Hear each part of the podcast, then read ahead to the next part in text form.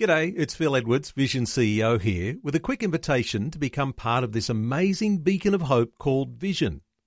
Together we can put our love into action to help people of all kinds build or rebuild their lives on the truth of God.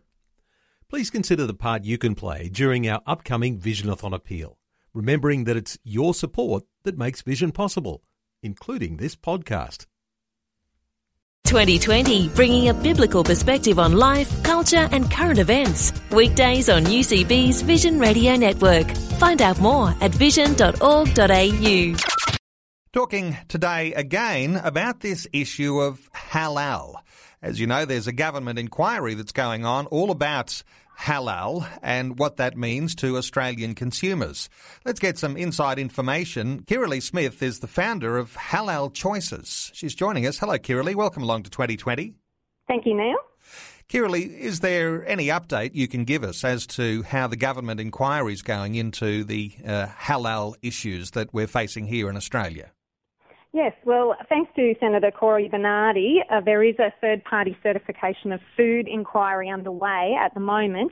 And basically, it's not just limited to halal certification. There are other things such as kosher, genetically modified foods, organic, but um, halal is certainly one of the uh, the big ones and a specific one that um, I am interested in, and that we uh, can make application or submissions to the government. Uh, the inquiry is open till the 31st of July. There's a website with lots of terms of reference that you need to refer to at least one of those things. And this is a, a, something that we've worked really hard towards for the last five years to get the government to actually explore and investigate what some of our concerns are with halal certification. Uh, let's remind listeners about those concerns. What are the biggest concerns that there is halal, like a tax being charged on Australian food?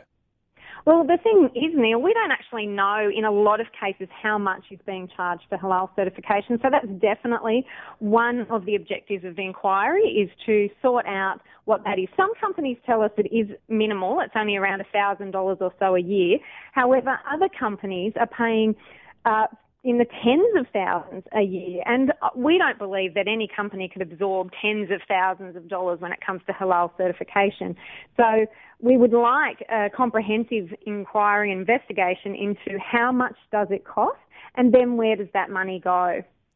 Where the money goes is the big issue, isn't it? Because a tax on businesses that flows through to consumers, uh, obviously there are a lot of people concerned that money they're paying for products is potentially finding its way into hands. And uh, what the accusations go, what the allegations say, is that money may be ending up in the hands of potentially terrorist organisations. Well, that's possible, Neil. It certainly has happened overseas. There are documented cases, both from uh, the America, France, and Canada, where the government have either revoked charity statuses or prosecuted Islamic charities because they've been funded by halal certification, among other things, and then that, that money has ended up in the hands of prescribed terrorist organisations. But even on a more basic level here in Australia, what many consumers are concerned about is that halal certifiers boast that the profits of halal certification go to fund mosques and Islamic schools. And even this, in these past 12 months, there's been a lot of concern and a lot of issues raised uh, about what's going on in Islamic schools and Islamic mosques in this country. And, you know, I'm all for freedom and I, I don't want to uh, stop Muslims from uh, practicing their religion here in Australia. But what I am very against is having that religion imposed upon me and, and to fund it. I think that what the biggest issue here with halal certification is as well, or one of the initial problems that got me into this was the lack of information or the lack of information on the label. So when I go to the shops at the point of sale, I can't actually make an informed decision as to whether or not I want to purchase a product that has paid halal certification fees. Because if I object to my money going to fund mosques and Islamic schools, how do I have that choice if the information is not clearly printed on the label? Not only that, but I guess your shopping expedition is going to double in length if you've got to take the time to look at every product. Absolutely. In one one sense, um, it, it, reduces your shopping list dramatically once you've worked out what you can and can't buy, if that's what you're choosing to do. Uh, but yes, many people make the comment to me through my website page or through Facebook that their shopping takes a lot longer because they have to actually investigate every single product that they want to purchase. Now, on your website, Halal Choices, uh, there is a list uh, link there where you can actually search a product and find out if it is halal, if there's a tax being charged on that product. Correct, yes. We have a search engine or a search function on the website now that uh, you can type in a product, a brand, um, or, or, a category, and it will come up all your options that are both halal certified and not halal certified, so you can make a choice as to what product you would like to purchase. Kirralie, how serious is this? Uh, should Aussies be taking this really, really seriously, or is it just uh, let this one go through to the keeper because it's too big, it's too hard to handle? What are your thoughts on just how serious it is that this halal tax is being charged on products? Well, personally, I've been taking it very serious. I've devoted a lot of time and effort, and basically, I didn't realise how serious it was when I began. But the more research I do, the more investigation I do, I think it's very, very serious, and it's a conversation that goes beyond our grocery dollar. Like I said, to the concerns of what is happening in mosques in Australia, what's happening in Islamic schools, from segregation to girls not being allowed to participate in athletics to piano, pianos being banned because of um, they're evil and, and such things like that. This is government funded and grocery dollar funded Islamic schools. And I, I would like us to have these conversations not to be called racist, not to be called bigots, not to be shouted down, but to have a conversation, a real conversation about what is going on in our country, what's acceptable, what's not. And again, that people should have a choice. If people want to give money freely to those charities, those associations, well, that is their choice. But for those of us that don't want to make that choice, we need the information and we need to be able to have the conversation without being labelled and, and having it reduced to some ridiculous name calling. And there is a government inquiry that's going on at this moment. We'll come back and talk some more about that inquiry, about what is Sharia and what is halal and how they affect us every time we go to do some grocery shopping. Kirralie Smith from Halal Choices, our guest. We'll come back and talk some more in just a few moments. We're back today talking about the issue of halal, those products that have a halal certification, where you know that the business that has those products on sale is paying a percentage of what you pay at the supermarket or at a convenience store to Muslim organisations and potentially for the enhancement or the expansion of Islam in Australia. We're talking with Kirralie Smith from Halal Choices. Kirralie, this is an important issue because when people talk about the Islamisation of Australia, this is really a huge foot in the door to have this halal certification on all of the food products that we're wanting to buy at the supermarket. Well, correct, Neil. There's there's figures bandied around but in Australia alone, the halal certification industry generates around $12 billion.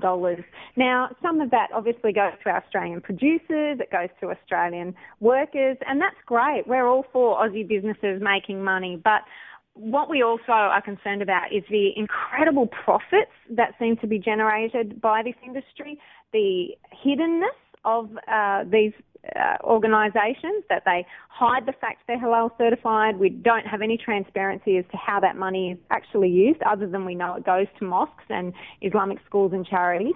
Uh, so there's a, there is a great deal of concern about the whole money issue and uh, I guess the integrity um, in, a point I'd like to raise is that in our country we have at least 33 Islamic certifying agencies. There could be more because there is no standards, no regulations, no um, government uh, program, I guess, where one has to be registered other than for the export of halal meat. So there's around 22 that are registered halal certifiers for that. But anybody else can basically start an organisation and go around to shops and businesses for the domestic market and and have this business. Whereas in other countries, the majority of countries have one Islamic certifying agency. It is government run or government sanctioned, and it's not for profit. I know there's a debate going on in Islamic circles about whether there can be people who are non Islamic actually controlling their fundraising activities. Is that one of the big issues that they're talking about? Absolutely, and that's, I guess, one of the tenets of Islam is dominance and uh, that all non-Muslims are to be submitted to Islam. And obviously, in a free country such as Australia, again, it's not necessarily even about banning Islam or anything that dramatic, but what it's about is saying if we're going to live harmoniously together, it's not because we're submitted to the tenets of Islam, it's because we have the freedom to choose whether or not we want to be submitted to Islam. I guess when we pay a tax to Islam, we're feeling submitted, and that's part of the, the, I guess, the psychology there too. Because if you begin to tax the people, they become submitted to you. I believe that's true. I believe I believe there are some certifiers that are just in it to make money, and I believe that there are extremely religious certifiers who are doing exactly what you say, and I believe there's some in the, within the spectrum um, all along that that scale as well. But there are many people, particularly Christians, but also uh, many people of other faiths who contact me with that exact concern. I guess some people say we don't have Sharia law in Australia. Why is there a Sharia tax that's being applied here? It, it, there's something there that doesn't seem to be compatible with our free democratic Australia. I agree with that. I think that um, you know people uh, or the, the, organisations like the Muslim Brotherhood have said in the past that you use the institutions that are already within a country and permeate that way. That you, um, I guess it's you know some people use the term stealth jihad. That it's it's along the lines of doing well, what's acceptable within the Sharia to start with, and gain a foothold, gain traction that way. We know that Sharia law officially is not accepted or sanctioned in Australia. However, without Sharia law, there's no such thing as halal. So halal certification is already one of those aspects of Sharia that's being applied and practiced in our country today, and we're being asked to fund it. And of course, it's not just Christians who are concerned with this issue. Uh, ordinary thinking Australians who are concerned about the rise of Islam and Islamisation in Australia, they're concerned too. On your website at halalchoices.com.au, you've got uh, some uh, links there as to how people can take action. What is the best thing for people to do if they are concerned about this halal tax?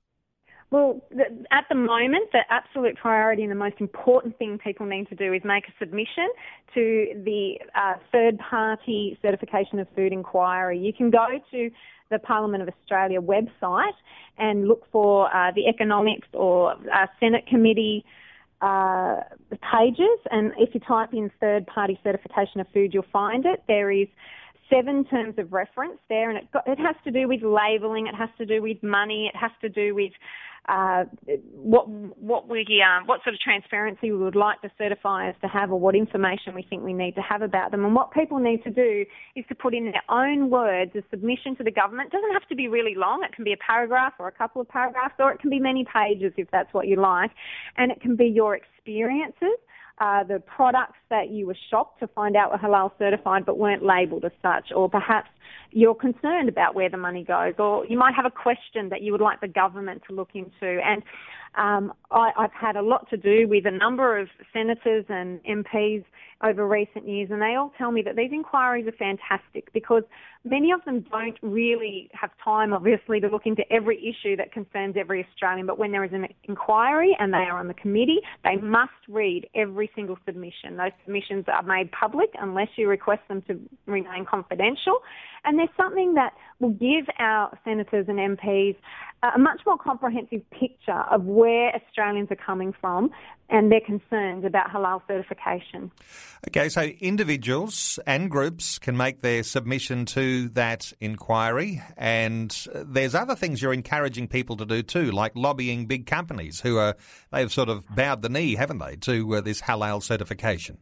Yes, I think some of them are simply ignorant or they don't understand. I think some of them, uh, uh, but a small amount of them have uh, a justifiable position in their exports, and I think that is a different uh, question altogether. However, the majority of them uh, are paying these fees. So many of them are paying halal certification on products that are already considered halal, that a Muslim consumer will purchase with or without the certificate.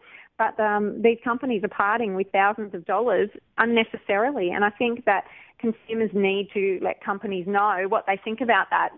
And if a person, a consumer chooses not to buy their products because of halal certification, it's important that you let the company know that as well. Kirralie, you've got a significant campaign rolling. Uh, what sort of financial support would you like to have from perhaps listeners to our conversation? Can they make a donation to what you're doing if they go to your website? They can. There's um, there's a donations button via PayPal that uh, that we are a not, for profit organisation. It's to um, cover our running costs. You can also buy a shopping guide or a phone app uh, where some of the money raised will help us recover costs in the research that we've done, and obviously. Um, yeah, all the costs associated with keeping the website going and the phone app and the shopping guides going. So we appreciate any and all support that people give us. We have supporters who regularly contribute $5 a month, and we have uh, people who are extremely generous and, and support us with a lot more than that. But, but it is all very, very significant and very, very helpful for us at this time. Well, I know you're facing significant challenges, and uh, listeners might like to keep up with uh, the activity that's going on with yourself and with Halal Choices. I'll point to that website once again. It's halalchoices.com.au. Our guest is Kirralie Smith. Kirralie's the founder of Halal Choices. We've been talking about the halal tax uh, that's on grocery items when you go to the supermarket. Uh, it's always good getting your insights, Kirralie. Thanks so much for being with us again today on 2020. It's a pleasure, Neil. Thank you for having me. Like what you've just heard? There's more great podcasts, or you can listen to us live at vision.org.au. And remember, Vision is listener supported. Your donation of any amount will help us continue connecting faith to life. Learn more or donate today at vision.org.au.